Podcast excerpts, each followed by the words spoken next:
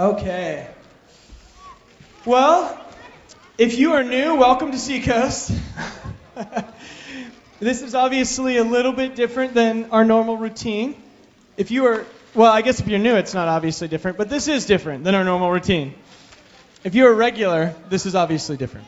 But we are glad to have you here, and I know for some of you, maybe, maybe you think, "Wow, can is church can it be chaotic? Is that okay?" And Yeah. yes, it's okay. It's okay. Um, God loves kids. so, and one thing I love is is seeing the energy and the excitement, and when they worship, sometimes we can learn a lot, can't we not? Just to say, wait, they actually don't care who's looking at them. Sometimes too much, if you're related to me, but um, it's always the pastor's kid who's bouncing the most. But anyway, anyway, and he doesn't even know I said that, so that's perfect. well, hey, this morning we are a few days after Christmas here, and I don't know about for you, but sometimes I, I hopefully you had a great Christmas this year and and were able to enjoy. Hopefully you took some of the challenges we were talking about this last month about be Christmas and to really take a step back from all of the do do do and all the things that have to get done and and hopefully some of you just were able to say how can I embody this message of Christmas? And how can I take some time to to be the hands and feet of Jesus um, um, with the people with whom I'm in, interacting for this month. And hopefully we carry that on because as a church, we want to be the hands and feet of Jesus all year round, not just during December, by the way. but sometimes when we go through Christmas, I don't know, uh, yesterday it was nice, crisp air. It was kind of cool. I was looking around our house and there's still a lot of stuff everywhere. So we kind of started cleaning up. And uh, once I get going, I kind of feel like just totally cleaning house. And I didn't. We stopped, but um, but we got you know one of the things that I was thinking yesterday is that it doesn't take long, does it, to have Christmas end and then be like, okay, clean up. It's time for New Year. Let's just move on.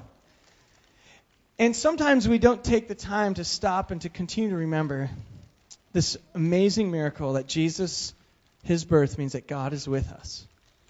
And this morning we're going to continue on, and, and we're going to, even in our teaching, do things a little different this morning. I have uh, Jordan, who's our junior high pastor, is going to help out as well, which is great. But this morning, what I want to do as we look into this passage is let's ask the question okay, Jesus is born, he's on earth. Let's take a moment this morning to read a familiar passage, maybe for some. Maybe some of you've never heard it before, but it's in Luke chapter 2, and I want to invite you to turn there this morning. And in Luke chapter 2, we're going to pick it up in verse 40. Because today, in, in, this story, this is what happens after Jesus is born.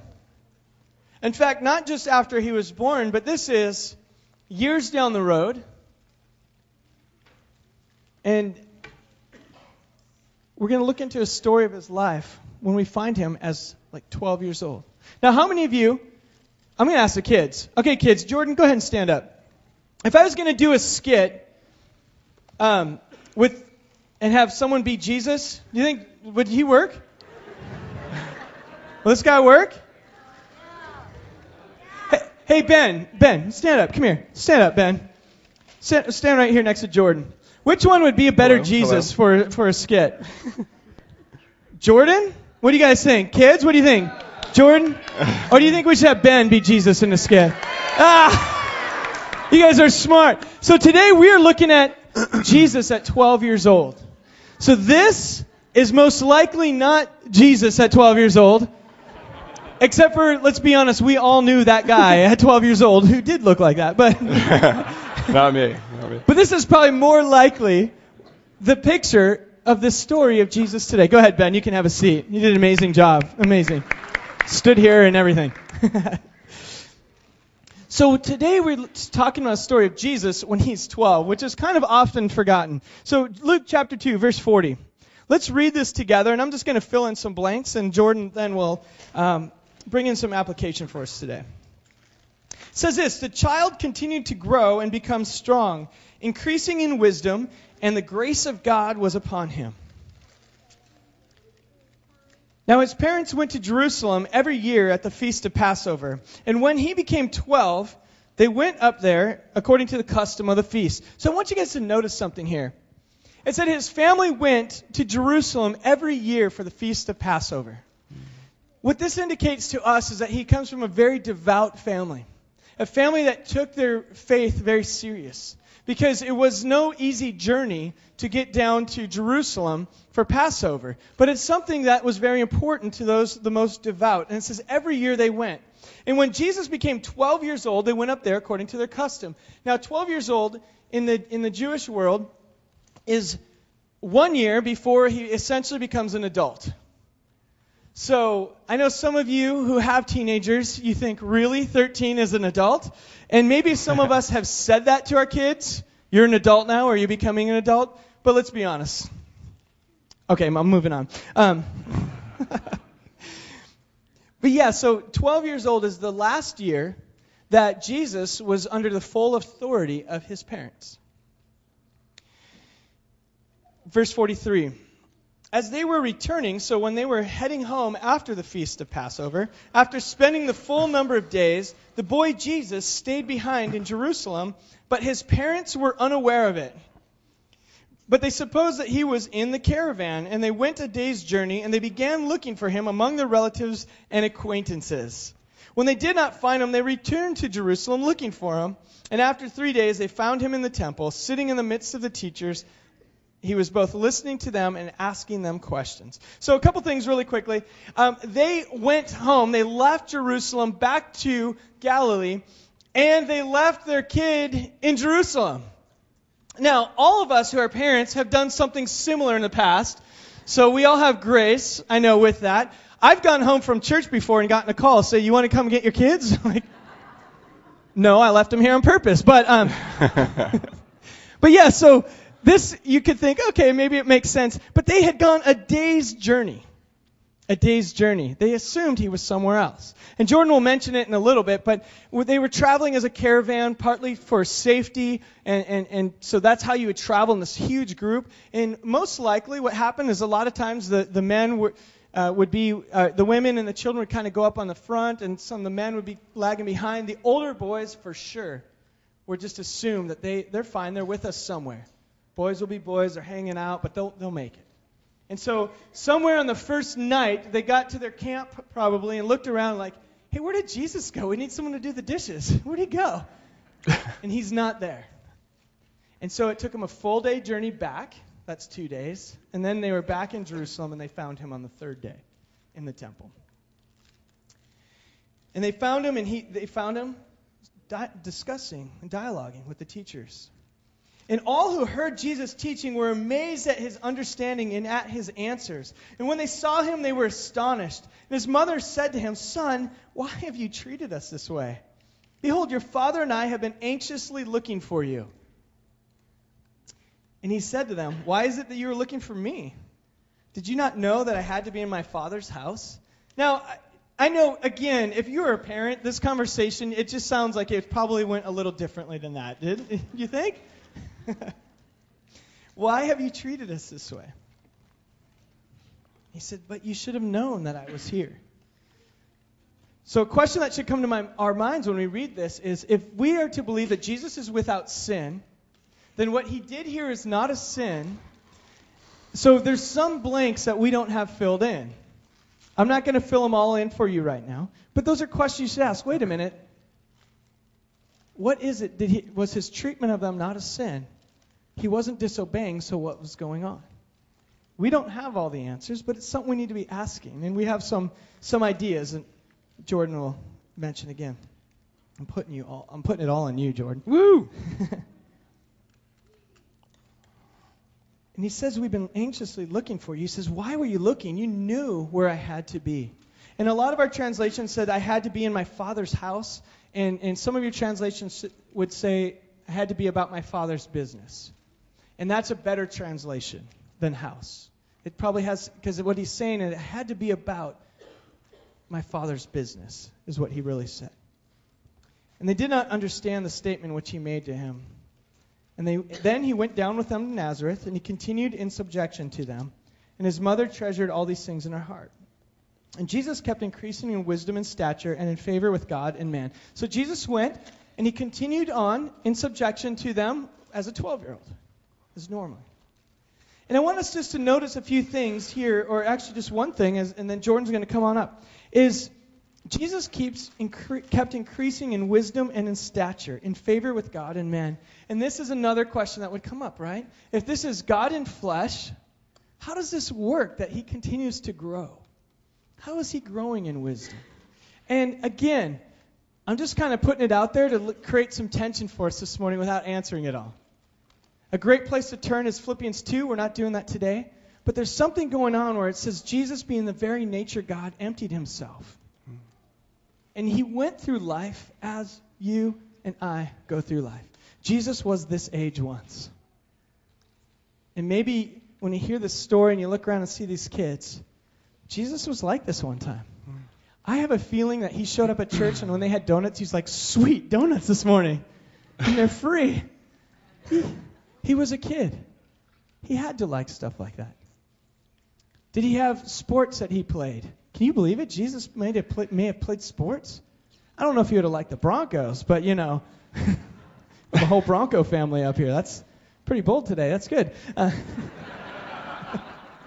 guy on the next couch is wearing his Chargers jersey, so you know. And you're here, by the way. Thank you. It's 10 o'clock game. But yeah, Jesus experienced life like that. He liked sports, probably. He had days when he probably didn't feel well. He went through life like you and I, and he continued to grow in wisdom and in stature. So, to really understand a little bit more of this story, I'm going to ask Jordan to kind of finish it up for us. Thank you, Ryan. Um, my name is Jordan, as Ryan said. Um, I am the junior high pastor and director. And, pardon me, I'm excited to be here this morning, see so many familiar faces, and um, maybe I look familiar to you. Um, maybe I don't because maybe it's been a while since you've seen me and this has grown out, and maybe I do look a little more like our, our typical image of Jesus. Um, probably not, hopefully.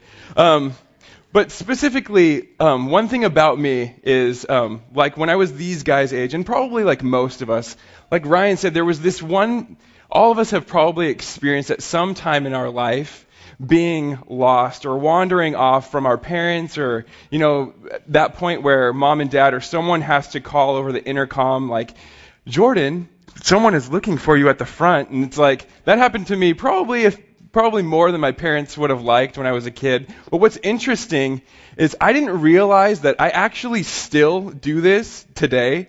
Um, as I've gotten to know um, my family in law, Whitney, my wife, who was just up here, her mom kind of let me bring, brought this to my attention a few years ago. Um, that I still do this. I still wander off. There will be a time where we'll be at the mall or at the store or somewhere, and a few minutes go by and they're walking, they're like, Where is Jordan? And apparently, like, I like to think that it's like I'm really deep in thought, and I'm just kind of like wandering, pondering like the things of the universe and about God and his character. But it, it really is the fact that I'm, I'm just getting distracted by something, and I'm like, Oh, shiny object. And I go off and I go explore it.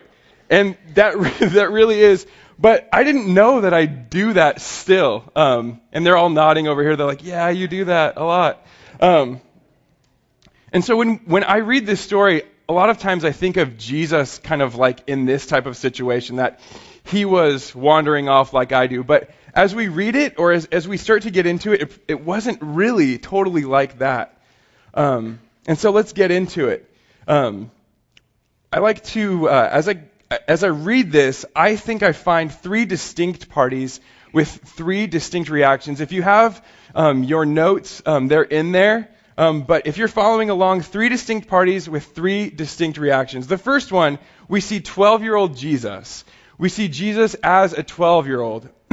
yeah, yeah little fist bumps from a couple of 12 year olds. Because really, a lot of times I think when we read through the Bible or when we think about Jesus, our image of Jesus is probably more either when he was in a baby, like we celebrate at Christmas time, or he is uh, an adult, you know, 30 something year old with a beard and, you know, all the miracles and walking on water and, and hanging from the cross and resurrecting and all these things. But a lot of times, I don't think we, at least myself, I don't think of Jesus as an adolescent, as a 12 year old. Um, and so it's really interesting. He probably did look a lot more like Ben Koch than, than me at this phase. and then the second party, the, the second distinct party, we have the crowd and the teachers gathered in the temple. The crowd and the teachers gathered at the temple. And then the third one, and we're going to go through all these, we have Mary and Joseph and their company. And so first we're going to look at Jesus as a 12 year old. And where is he? He's where? He's, wh- where's Jesus? Yeah, he's at the temple. Thanks, two of you. Um, he's at the temple asking a bunch of questions in discussions with the, the, um, the teachers and, and the people who are at the temple. And we're going to discuss those first two, two together 12 year old Jesus with the crowd and the teachers gathered at the temple, for you linear thinkers. Um, but verse 47 tells us about their reaction to Jesus. That, that the people were amazed at his answers, his responses, his questions, and his understanding. The word amazed, if we stop there for a second, I love that use of the word because that word, amazed, specifically that, that usage of the word is used one to two other times in the Gospels. That word is, ex, well, I'm going to try to pronounce it in Greek, but it's like existemi or existemi. Existemi. And the, another usage of the word was when the two ladies were looking for Jesus' body after he, after he was, after he died, they went to the tomb to look for him and they were, they were greeted by this angelic being. And it says that they were amazed. And that usage of the word means to be beside oneself, to be astounded, to be in awe. Can you imagine being confronted like that? And that same usage of the word is used for this 12 year old and his responses in this conversation. Think about it. All these people are hearing and witnessing 12 year old Jesus and his questions and his discussion with the teachers and the people at the temple, and they're just blown away. It would be as if, you know, one of those services when we have Ryan and Dale come up here and maybe an elder, and, and we're texting in questions that are showing up there. And uh, one of our 12 year olds just stands up and starts verbalizing his questions. And everyone around is like, man, that was, that was a really good question. I wouldn't have even thought of that. And he goes on and it's like, man, this kid is really with it. How does he, how is he asking these questions? What insight? How astonishing would it be to be at the temple to witness 12 year old Jesus, this 12 year old kid, just asking such personal questions about the character and nature of God? Probably referencing and citing Scripture and glorifying God in such an insightful and such a personal way. This 12 year old. How amazing would it be? How amazing would it be if we just on one Sunday had one of our, our sixth graders come up here and give the sermon. And it just blew any sermon that Ryan or Dale or, or of course me out of the water. How amazing would it be to witness that? But I love um, this story, and we'll get we'll get into why I love this story. But then we have this third group, right? Mary and Joseph and their company. And Ryan gave us a little bit of insight into that. Um, but typically, as they traveled, they traveled back as a group, kind of like a caravan. And um, it was typical for, like Ryan said, the adults, um, or like the, the 12 year old men or uh, the 12 year old boys, to be hanging out together. It also could have been another scenario with maybe the women traveling with the kids, and then the men walking as a group. And Jesus, 12 years old, about to become a man at 13, could have possibly been walking with them. And so, like, this whole parental situation, Mary saying to Joseph, Wait, I thought he was with you, and him saying, Well, I thought he was with you. How could we lose him? And specifically, if you think about it, they just lost the Savior of all mankind. like, literally, you just lost the Messiah. Like, Savior, Emmanuel, God with us. Like, I wonder what the Greek or Hebrew word for God not with us is. Or, or God left in Jerusalem during the Passover feast. I wonder what it is. But they just lost him. But as we, as we recognize and we think about the context of that group traveling together, we're able to see that it was, pro- it was pretty easy for Jesus to get kind of mi- get caught in the mix or, or um, to kind of get left behind in a sense with all the commotion going on with their traveling. And so when I read this story, I kind of, a question c- comes up. And I think it's okay to ask this question because I think it's pretty normal. And my question is Was Jesus in the wrong at all for disappearing and causing his parents to worry? Was Jesus wrong at all for disappearing and not telling his parents where he went? And I think that's a fair question because I know when I disappeared, um, a lot of times it was a bad thing. But a couple of points we know we know that Jesus was without sin. Yes? Amen. Another question is what was his motive for staying behind? What was Jesus' motive for staying behind? And as, as Ryan um, let us know, um, they went here every year. Jesus is 12, right? If they're going here every single year, this isn't their first rodeo. If you think about it, Ryan kind of brought up this point this week as we were talking about this story. And um, I think it's, it's a really great, uh, it's a wonderful thing to maybe think about as they're walking through every year, and Jesus is getting older and older, and they're walking through Jerusalem every year for, for the Passover feast. We ever, or I ever wonder, I wonder if Jesus ever, like as he was walking by the temple every year, like, man, I just want to go up there. I just want to interact with them. I just want to ask questions. I just want to pick their brains. I just want to see where, where their hearts are. I just want to like just be there with those people at the temple.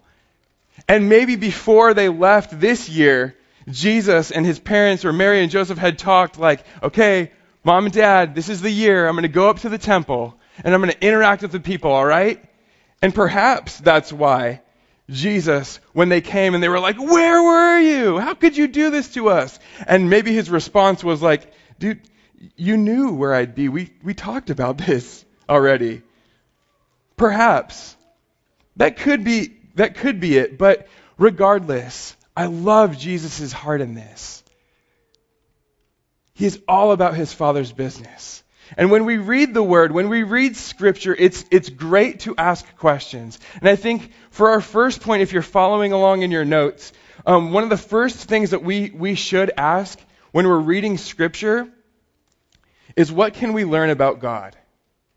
What can we learn about God? And in this story, I think we see that Jesus has experienced humanity just as we have. Jesus has experienced humanity just as we have, yet was without sin. You think about it. Again, Jesus wasn't born a 30 year old, 30 something year old man with a beard. He grew up. He developed. He experienced life. He experienced that pain in your bones when they're growing and stretching. He experienced, I wonder if he ever experienced like his, a, a crush. It, it says in the Bible that he was tempted. Actually, in Hebrews chapter 4, it says Jesus was tempted in every way. And so I wonder, one of these temptations, this is just me, but I wonder, I always wondered if Jesus was ever tempted to share some of his divine abilities. Like, dude, it would be so funny if I made this goat talk and just like sent it to these girls over and totally freaked them out. or if he was ever left alone at home when, you know, Mary and Joseph went out to the market and he was just at home with his buddies and he was like, dude, we should turn these water into wine coolers and totally just drink. If he was ever tempted to do that and, and do that, probably not, but I, I wonder. He was, it says he was tempted. And I know I probably would have blown this, like this whole divine thing by like age seven, definitely by age nine for sure. But as we see on Hebrews on the screen, Hebrews chapter 4, verse 15 um, and 16, as it's pulled up on the screen, says, For we do not have a high priest who is unable to empathize with us, with our weaknesses rather. But we have one who has been tempted in every way, just as we are, yet he did not sin. Verse 16, let us then approach God's throne of grace with confidence, so that we may receive mercy and find grace to help us in our time of need. God knows our struggles. He was here he experienced life, he experienced growth, he experienced development.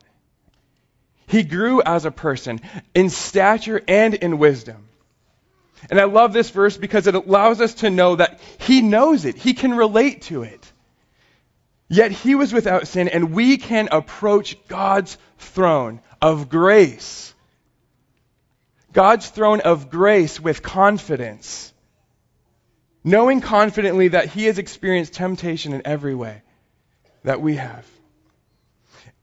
And, and like that, in Philippians chapter 2, verse 7, it talks about how he was willing to forego the full use of his divine powers, made in human likeness.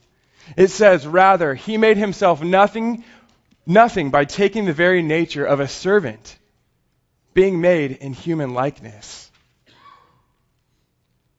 I think sometimes we forget the fact that although he was without sin, he was still human. He was still tempted. He still grew up. He still went through a developmental phase.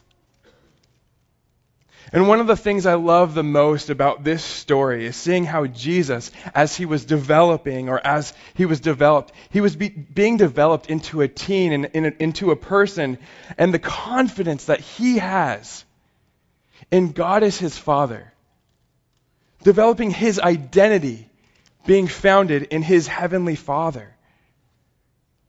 There's this guy, Erik Erikson. Um, some of you might know he, he did a lot of research and, and wrote a, a, even a lot of books on human growth and development. And he calls this phase where Jesus is, this adolescent phase, um, where he is, a, a phase of role confusion versus identity. Role confusion versus identity, identity is the adolescent phase. And so not just Jesus, but all of us go through this phase. And you either kind of develop into or develop out of this phase with role confusion, not quite understanding who you are, being confused about your identity, being confused about what your purpose is, just not, not quite having a grasp on who you are as a person, holistically, mind, body, and soul. But, or you can develop out of this phase according to Erik Erikson, with a great, with a strong sense of identity. And what I love about this, uh, this story that we see, we see Jesus with his identity being founded in God the Father. And so, as we, we saw with our first point, we got to ask the question what, can, what does this say about God? What does this story, what does Scripture say about God, his character, who he is? What he thinks, all these things. Another, another great point, number two, a thing that we ought to ask when we read Scripture is what can we learn? What can I learn from this? And I think something that we can learn from this is that Jesus is so taken by God the Father and his glory that to him it doesn't make sense to be anywhere else. He is so taken by God's glory, by God's character, that to him, it doesn't make sense to be anywhere else but about his father's business or at his father's house. You see, sometimes we can be under the impression that everything that we're doing is all about God. Yeah, you know, I'm just doing this, doing this for God. But sometimes can be a little steeped in ourselves. And, and I know I experience this because it feels good to get the attention sometimes of others. And sometimes my motives aren't as pure as I'd like them to be, or as, as, as, I hope they are. But we ought to remember that Jesus is always where he ought to be. He is always where he belongs and is willing, is willing to welcome us back when we aren't. Jesus is so taken by God the Father and his glory that to him it doesn't make sense to be anywhere else. And so ask yourselves, let's ask ourselves this morning when you are unable to be reached, like your cell phone is off or or it died or you've been off Facebook or Twitter or Instagram for like a week or two, you're just kind of off the grid. When when people can't find you, is it do you think they can assume where you are? Or or what you're about at that moment? Or do you even know that about yourself? Do people know that about you? I'll ask this in another way. Are you so about the glory of God the Father that when you are off the grid, when you are unreachable, people know that they can find you about the Lord's business? Look, I, I, haven't found or I haven't heard from Jordan in a while. He's, he's been off Instagram for like two hours. No, he's been off Instagram for like two weeks and I can't find him. But I bet, I'm willing to bet that I know where he is. I'm willing to bet that he's about the Lord's business. And man, I would love it if that was the case. And probably more often than not, I think people could assume where I am. And um, it's probably not always about the Lord's business. If I'm being honest with myself. And what I mean by that, too, it doesn't necessarily mean always being at the church. Like, so, like when you're off the grid or not able to be found, like you're here at Seacoast finding things to do, which if you want to volunteer your time, you're welcome to. We would love to. There are people who do that, and I think that's awesome. And it is awesome to be able to be here, but it's not just about the, the building. It's with your, is your heart focused and attuned to the heart of God? About His business, about His kingdom, about His heart. And so, as, as we, we close, like I said at the beginning, I tend to wander off from time to time. I do. And for those times when I tend to wander off, may I remind, may I be reminded, may I remember, may we be reminded, may we even remind one another that God understands that fact about us. That I know that He can relate to us because He's been tempted in every way, but He was without sin. And we are all going through a developmental phase in one way or another. Whether you're five years old, you're 35 years old, 55, or 105. We're all being developed in some way or another. But through Jesus' death and resurrection, God, our Father, has made it possible for us to approach the throne of grace. To approach God's throne of grace with confidence, knowing that our identity is founded in Him. I love this story because we see Jesus with his identity be, being so founded in God that he is God's Son and because of what Jesus has done on the throne, we have that opportunity to approach God's throne of grace with confidence. With confidence, knowing that we can approach Him, knowing that He can relate to it. And so we, may we leave here encouraged this morning that wherever you are,